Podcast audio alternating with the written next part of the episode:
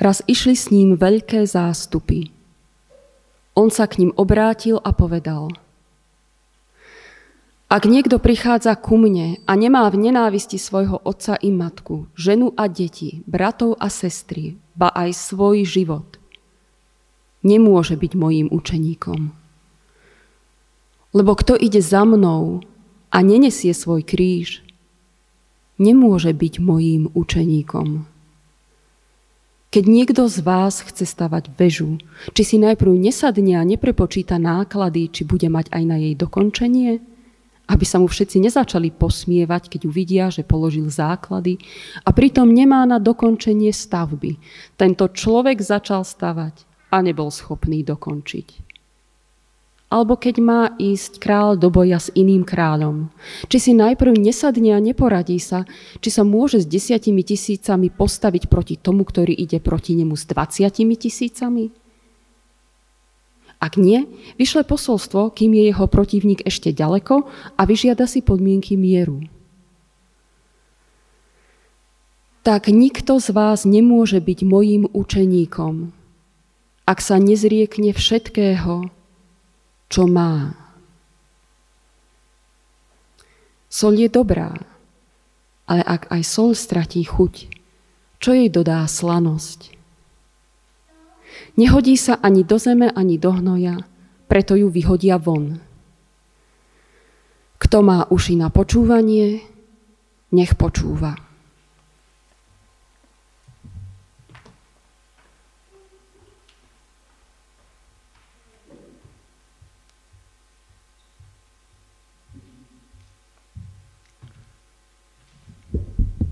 Povstaňme k modlitbe.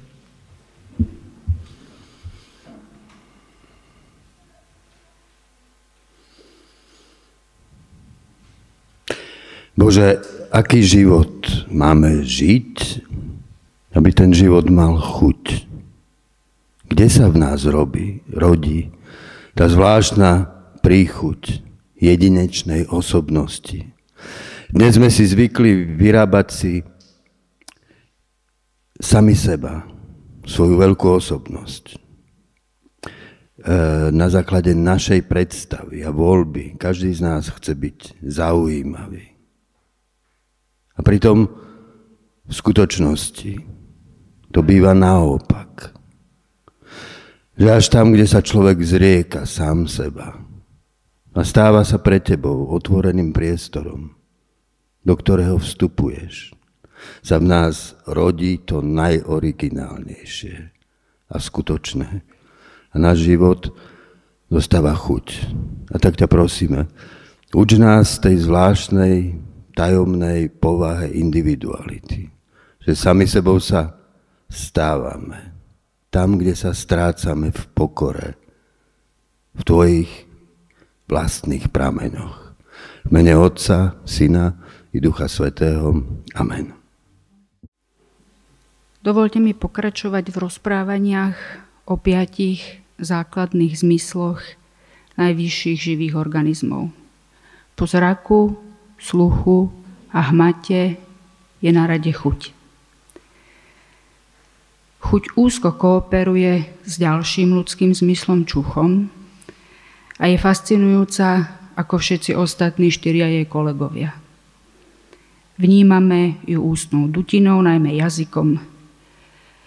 Jeho povrch tvoria tisícky papíl voľným okom neviditeľných hrbolčekov. V každej chuťovej papile sú stovky chuťových pohárikov.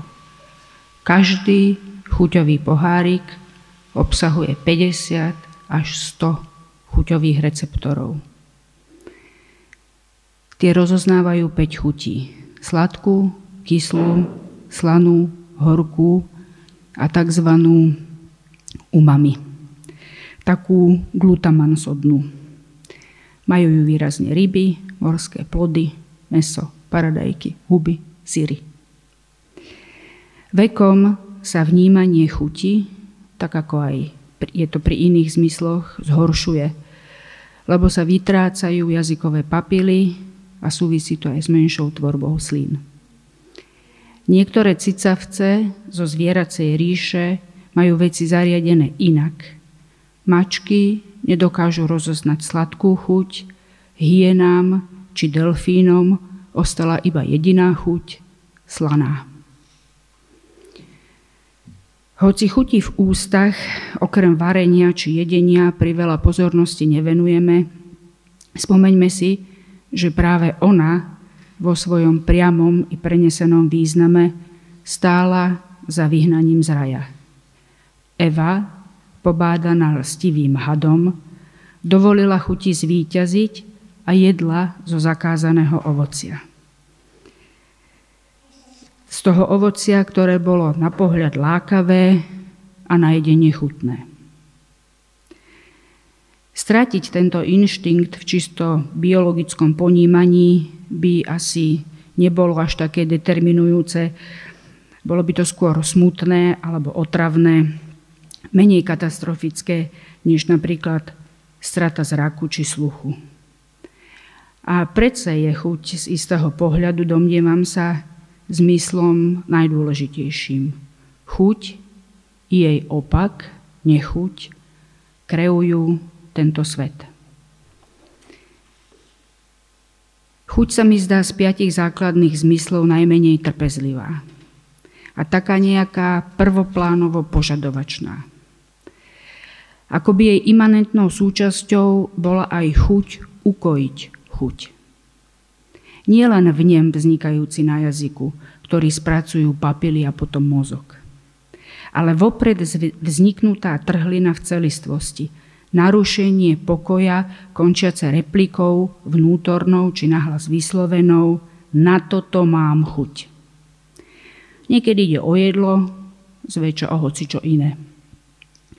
Chuť je zmysel, ale chuť je aj chcenie, žiadostivosť po naplnení potrieb rôzneho druhu. Chúťe máme rôzne a žiaľ aj chúťky máme rozličné. Biblia a život každého jedného z nás je stránka po stránke pretkaná príbehmi postav, ktorých sa zmocnila chuť na niečo. Na pokrm, na nápoj, na iného človeka, na vykonanie činu. Lebo nie každá chuť musí nevyhnutne súvisieť s jazykom a ústami. Niekedy sa dokonca rôzne druhy chutí prelínajú. Malá chuť na niečo, dobré do pusy, zapríčiní nástup veľkej chute, žiadostivo túžiacej po splnení zložitejších požiadaviek, predstav, snov. Napríklad tu. Mojžiš vyvádza svoj ľud z Egypta. V pustej krajine, na dlhej púti sa Hospodin o svoj ľud postaral. Mana bola ako koriandrové semeno a podobala sa bdéliovej živici. Ľudia chodili a zbierali ju, mleli na mlynčeku alebo tlkli v mažiari. Varili ju v hrnci alebo z nej piekli osúchy, ktoré mali chuť koláčov s olejom. Keď za noci padala rosa na tábor, padala aj mana. Ešte pred chvíľou ľud túžil dostať sa preč z Egypta. Teraz sa žaluje, že sa má zle. Hospodin ľudu pohrozí ohňom. Nepáči sa mu jeho reptanie, že má stále jesť iba manu.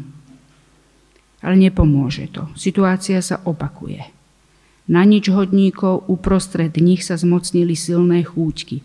Aj Izraeliti začali bedákať a vraveli, kto nás nasýti mesom?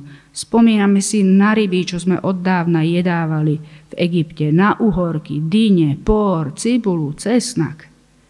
Sme už celkom vychudnutí a nič iné nevidíme, iba manu. Mojžiš sa tiež sťažuje. Nie na manu, na reptajúcich Izraelitov. Unavuje ho niesť ťarchu všetkého ľudu. A Hospodin zareaguje rodičovsky, výchovne a nahnevane. Mojžišovými ústami. Hospodin vám dá mäso a najete sa.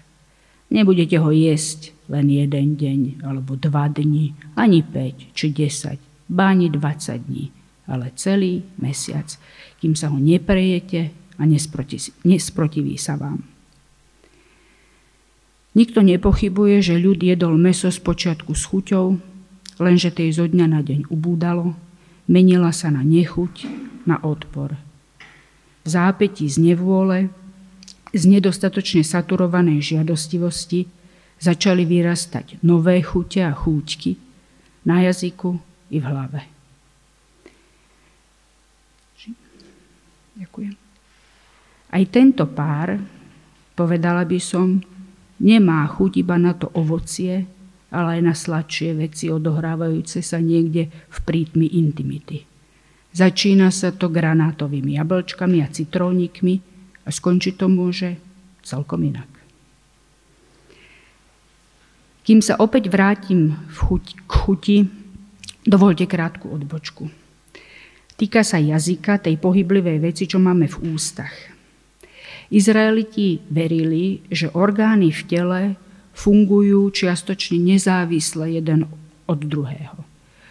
Dôkazom môžu byť verše z Matúšovho evanielia o tom, že ak človeka na hriech navádza pravé oko, má si ho vylúpnuť a odhodiť ho od seba. Je pre teba totiž lepšie, ak zahynie jeden tvoj út, ako keby celé tvoje telo bolo uvrhnuté do pekla. Jazyk nielenže umožňuje cítiť chuť, on má nezastupiteľnú funkciu pri tvorbe reči, rozprávaní, artikulovaní slov. V Jobovej knihe po prvej poučujúcej a odsudzujúcej reči Elifaza z Temámu odpovie takto. Kiež by dôkladne zvážil môj žiaľ a celé moje trápenie položil na váhy. Veď teraz by prevážilo piesok mora. Preto sú moje slová nevyvážené, veď mám v sebe šípy všemohúceho. Môj duch pije ich jed, zoskupili sa proti mne hrôzy od Boha. Hýka varí divý osol nad zelenou trávou a či vôľ ručí nad svojim krmivom, či sa jedlo bez chuti neosolí, má azda vaječný bielok chuť. Ja sa toho odmietam čo len dotknúť, je to pre mňa ako keď sa skazí chlieb. Kiež by sa uskutočnila moja žiadosť a Boh splnil moju nádej, že by sa Bohu páčilo rozmiaždiť ma, vystrieť ruku a vytnúť ma. Čo má na mysli, keď hovorí o jedle bez chuti, ktoré treba osoliť? Má na mysli Elifazove slová, slabé, nevhodné a neadekvátne z očí v oči Jobovmu utrpeniu. A čím je možné osoliť slabé, nevhodné a neadekvátne slová? Činom, hovorí Job a vyzýva Hospodina, aby smrťou ukončil jeho trápenie. V Biblii sa o jazyku hovorí v súvislosti so zlom. 6 vecí nenávidí Hospodin, 7 je pre ňo ohavnosťou. Pyšné oči, falošný jazyk, ruky, čo prelievajú nevinnú krv, srdce, čo snuje podlé plány, nohy, čo náhlivo bežia za zlom, falošný svedok, čo šíri lži a ten, čo vyvoláva zvady medzi bratmi. A naopak, v Biblii sa o jazyku hovorí aj v dobrom. Lživé pery zakrývajú nenávisť, kto šíri klebety je hlupák. Kto má veľa rečí, nie je bez prehrešku, no ten, čo ovláda svoje pery, je rozumný. Číre striebro je jazyk spravodlivého, ale srdce bezbožníkov za veľa nestojí. Prostredníctvom jazyka sa vyučuje, spieva. Jazyk môže byť ostrý, zákerný, lenivý. Lepí sa nám v ústach, na podnebie, keď sme smední či chorí. Páni ho občas smerom k dámam vyplazujú necudne. Deti na seba vyplazujú jazyk na znak škodoradosti. Jazyk je priateľom fyzickej lásky. Lekári často chcú, aby sme vyplazili jazyk a všeličo z toho pohľadu usúdia. Vráťme sa však k chuti, vlastne k chutiam. Jedna sídli na jazyku a v ústach, druhá sídli v hlave a vždy začína takto. Ja chuť mám chuť na. Ja chuť by som chcela toto. Ja chuť mám takéto chúťky. Sirachovec má k tomu krátku a presnú radu. Nežeň sa za svojimi túžbami a zdržuj sa svojich chúťok.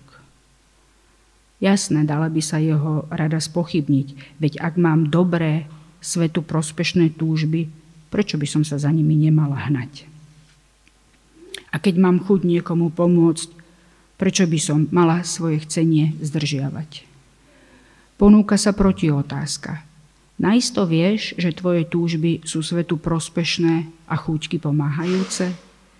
Naozaj to naisto vieš? Prečo to niekedy nevieme? Prečo nevieme rozoznať, či sú naše chúte, naše priania, naše chcenia, či sú správne? Lebo chuť. Tá netrpezlivá chuť, ktorá si praje byť ukojená. A pritom od toho, aké máme chute a chúťky, závisí stav sveta. Obraz sveta je zrkadlovým odrazom chutí a chúťok ľudstva. Zdá sa to len mne, alebo naozaj je súčasnosť prevažne nastavená tak, že život má smerovať k saturovaniu vznikajúcich chutí. Úspešnosť človeka spoločnosť meria podľa toho, ako rýchlo a v akej miere uspokojuje ten jedinec vlastné chute. Ukájanie chutí ako zmysel života, náplň cesty. Ďakujem. Dievčina na obraze flámskeho maliara Jana Brechela, mladšieho, sedí pri stole preplnenom dobrotami. Všade okolo sa vršia hromady chutne vyzerajúceho jedla. Ovocie, hydina, nápoje, divina, plody mora. Obraz pochádza z cyklu 5 zmyslov a volá sa chuť. Dievčina má v tvári smutný výraz. Okolitá hojnosť jej nespôsobuje radosť. Možno sa dievčina presítila a už jej nič nechutí. A možno má jej zlú náladu na svedomí obsluha. To sa občas stáva. Aj čašníci sú len ľudia a tento čašník, všimnite si, dokonca ani nie je človek. Má špicatú briadku, špicaté uška a nad čelom špicaté rožky. Démon uprostred hojnosti úslužne obsluhuje našu krásnu, bezúsmevnú slečnu. Však vieme, že v prítomnosti démonov sa usmievajú iba démoni, ostatní majú v tvárach zapísaný strach, odpor, žiaľ. V nádhernej knižke Williama Sarojana sa mladý muž menom Thomas Tracy chce stať ochutnávačom kávy. Oprávnene, veď má veľmi citlivé chuťové poháriky a aj hlavu má na pravom mieste. Lenže nič mu to nie je platné. Pred ním je totiž mnoho iných ochutnávačov, oveľa starších a čakajúcich, keď niekto z partie kávových ochutnávačov zomrie a uvoľní miesto nástupcovi.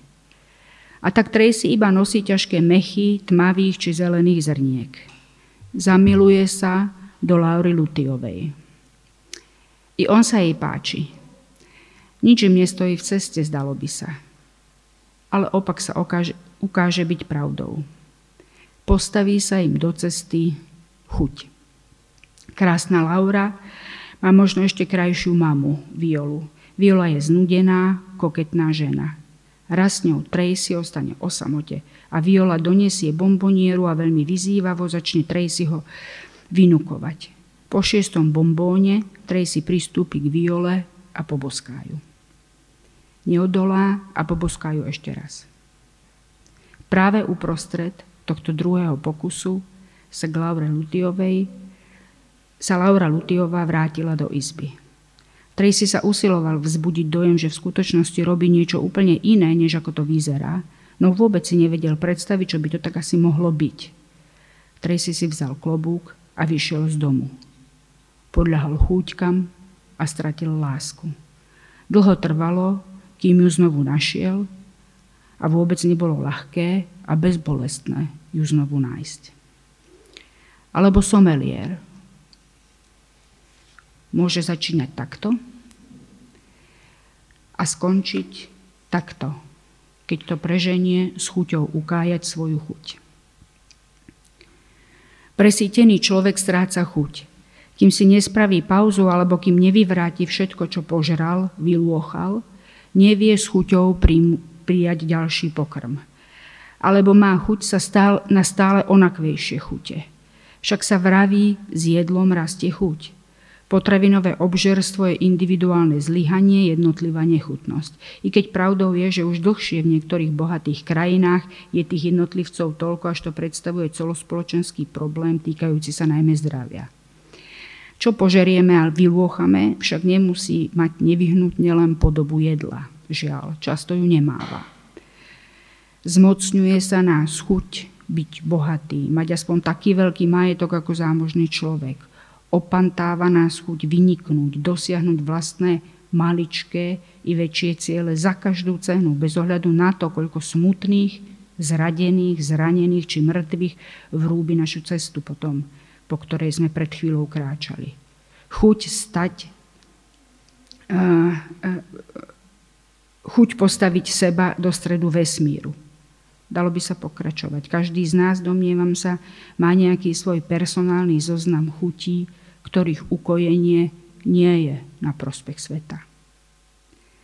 A opäť, nie že by, ako už bolo spomenuté pred chvíľou, nás chuť nemohla viesť aj k dobrým veciam, vzdelávaniu, práci, pomoci, vnímaniu krásy, ponúkaniu zmysluplných riešení, budovaniu vzťahov. Chuť napokon môže mať aj pozitívnu tvár. Len je treba držať ju nakrátko. Ona sa totiž aj rada maskuje. Môže sa napríklad zvonka javiť ako chuť pomáhať, znútra je to však väčšmi baženie potom, aby ma okolie adorovalo. Čo s ňou, s chuťou netrpezlivou a nástojčivou a tak trochu bezohľadnou? Čo spraviť, aby sa nestala vládkyňou našich dní? Ako ju skrotiť? Aby bolo dobre, každé ja musí sprevádzať aspoň jednoty. Aby bolo dobre, rozum musí sprevádzať duša. Aby bolo dobre, spravodlivosť musí byť sprevádzaná zodpovednosťou. A aby bolo dobre, chuť musí byť sprevádzaná striedmosťou. Musí rátať s tým, že ju neukojíme, že jej nevyhovieme, teda musí byť sprevádzaná schopnosťou odopierať si. Asi je dobré vždy chcieť o kúsok menej, ako žiada chuť. O lyžičku menej cukru, o štipku soli menej. Ďakujem. Na záver ešte jeden pohľad na chuť. Na začiatku zaznelo čítanie z Lukášovho evanielia. Úryvok z Ježišovej kázne na vrchu. Možno sa to odohralo niekde na brehoch Galilejského mora, možno nedaleko Kafarnaumu. Majstri a učitelia radi vyučujú svojich učeníkov a žiakov tak, že sedia či stoja na vyvýšenom mieste, aby ich bolo počuť, aby ich bolo vidieť. Možno ho vtedy počúvali iba 12, možno tam, mimo obrazu, sú celé zástupy. Vlastne aj my sme tam. A počúvame.